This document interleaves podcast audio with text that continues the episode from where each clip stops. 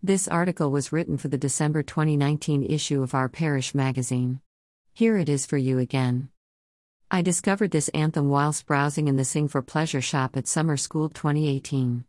It appealed immediately, and I knew that, with encouragement, Maggie's music makers would be able to make a good job of it.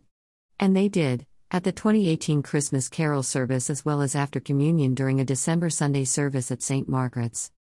The five verses progressively explore the theme of Advent, gradually merging into Christmas by the end. Between verses, there are interludes of carols, both for Advent and Christmas, beginning with O Come, O Come Emmanuel, and finishing with the first Noel.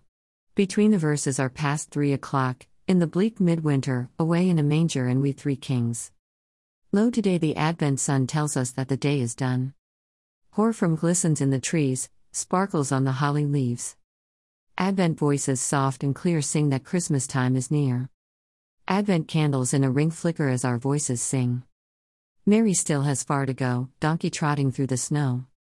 Here we wait on wintry earth longing for a baby's birth.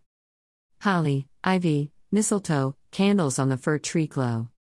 Every year we do the same, all because Christ Jesus came.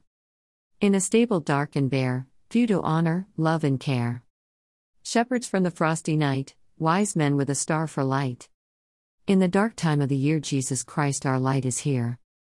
Infant Savior of the world, sleeping in a manger curled.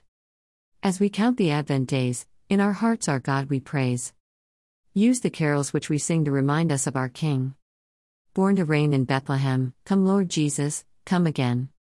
There have been challenges, of course, but once again your parish singing group has nailed it and hopes to sing this anthem at some point during Advent. Carol P.